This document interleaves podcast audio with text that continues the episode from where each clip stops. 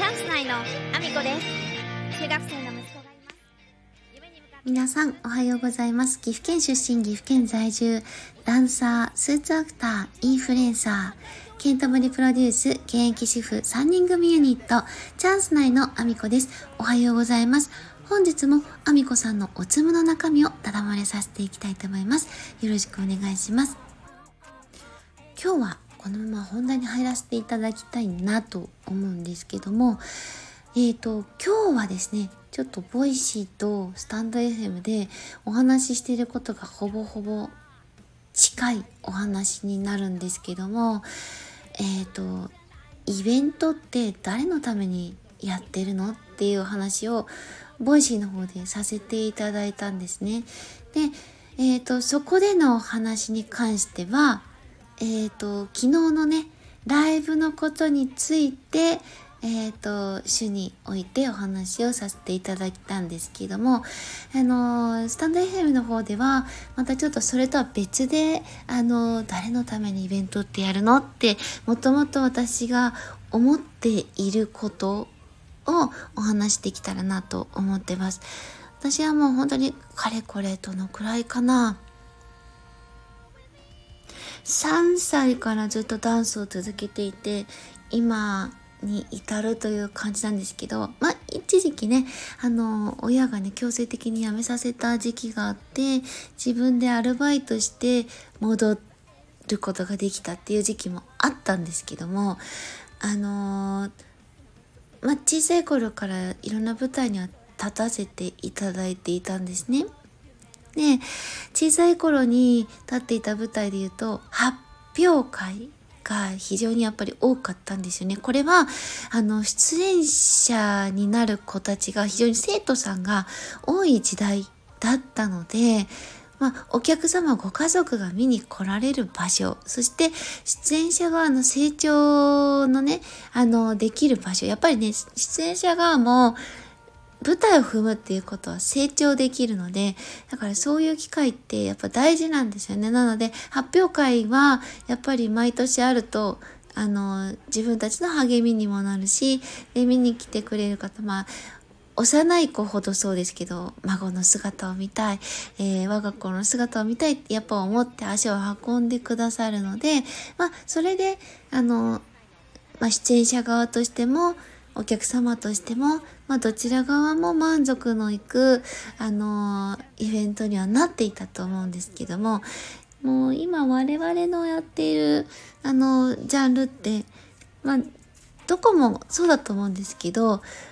えっと、人数があんまりいなくなったんですよね。で、やっぱりヒップホップとか、あのそういうジャンルの方にね、皆さん流れていってるので、そちらは生徒は多いかもしれないんですけど、我々のやってるダンスというのは、海外ではね、あの非常に需要が高いジャンルなんですけど、日本はどうもちょっと、あの、特殊な環境で、あまり、あの、人口は少あの多くはないわけですよね。でそうなると発表会の開催が難しくなって、まあ、例えば合同でね発表会をされるっていうことはまだやってるかもしれないんですけど、えー、とそういうね定期的な発表会があのその行ってるレッスンスタジオの方でできなくなりで例えば市のあの芸術祭みたいなものだったりとか助成金をもらうことで舞台があってで合同であのその地域で同じジャンルで集まって開催する舞台とかが、まあ、毎年あるわけでそれに私も、まあ、若い頃は出演させていただいてたんですよ。でも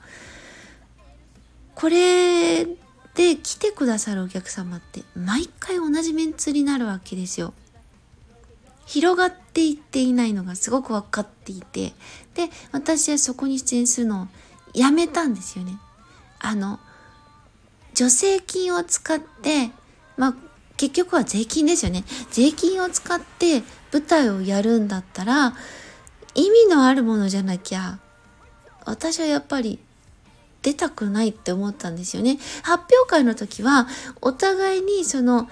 出演者側が出演料を払いでまあ一部チケット代とかはね、あの、私はもらってたかもしれないけど、それでも家族が見に来るっていうことで成立してるけれども、芸術祭っていうものになると、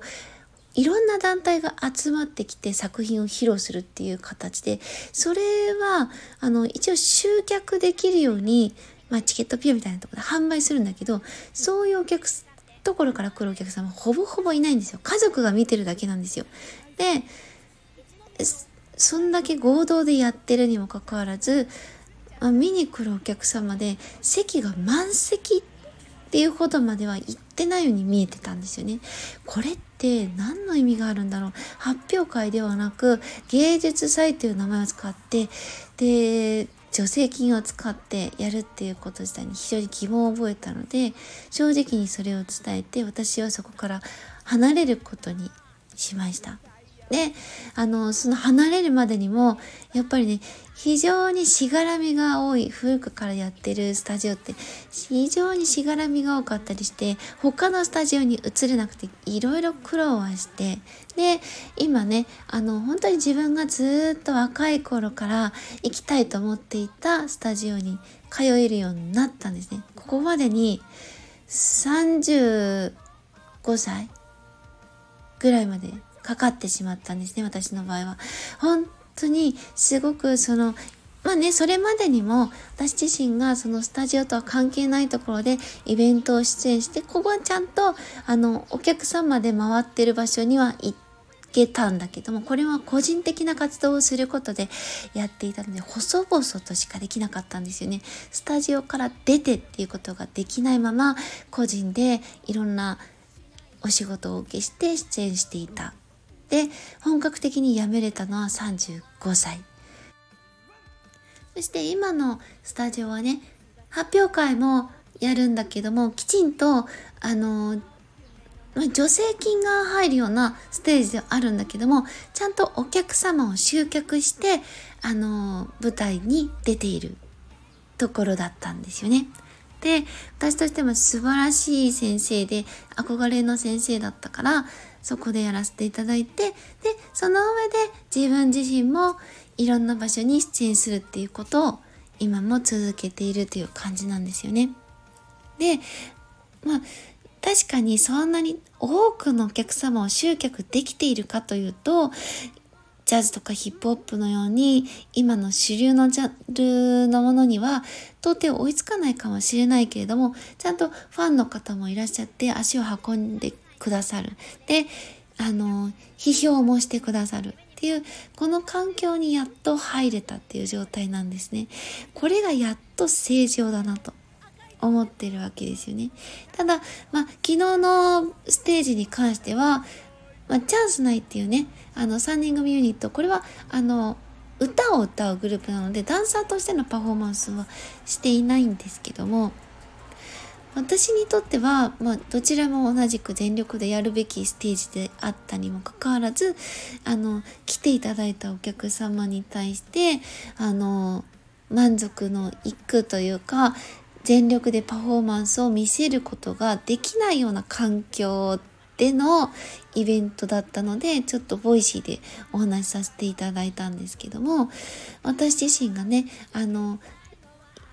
まあ、お客様に来ていただくんだったら、ちゃんと、あの、お客様が広がっていくような舞台に出たいと思って、で、ファンの方を一人でも二人でも作る、みたいなね、そういったものをやっていかなきゃなと思いながら、あの、舞台に、あの、出続けているので、今日はね、あの、答えがないお話かもしれないけど、私自身がイベントにかけている思いであったり、お客様に来ていただくためにはっていうことを日々考えながらあの一生懸命あの活動を続けているので、まあ、皆さんにそんなお話を聞いてほしくてさせていただきました。あの主のお話はね、 Voicy の方で聞いていただけると嬉しいなと思っております。まあ、そんなこんなで、えー、今日のお話は終わらせていただきまして、私の SNS のフォローよろしくお願いします。えー、Twitter、TikTok、Instagram、えー、YouTube、 note、それから、スタンド FM だけではなく、 Voicy でも放送させていただいてます。えー、今日のお話は、 Voicy でのお話からの、まあ、あの、私自身がステージに対して思っていることをお話しさせていただいているので、もし、 Voicy の方を聞いていただけると、あの、すごく嬉しいなと思います。えー、そんなこんなで、今日も一日ご安全にいってらっしゃい。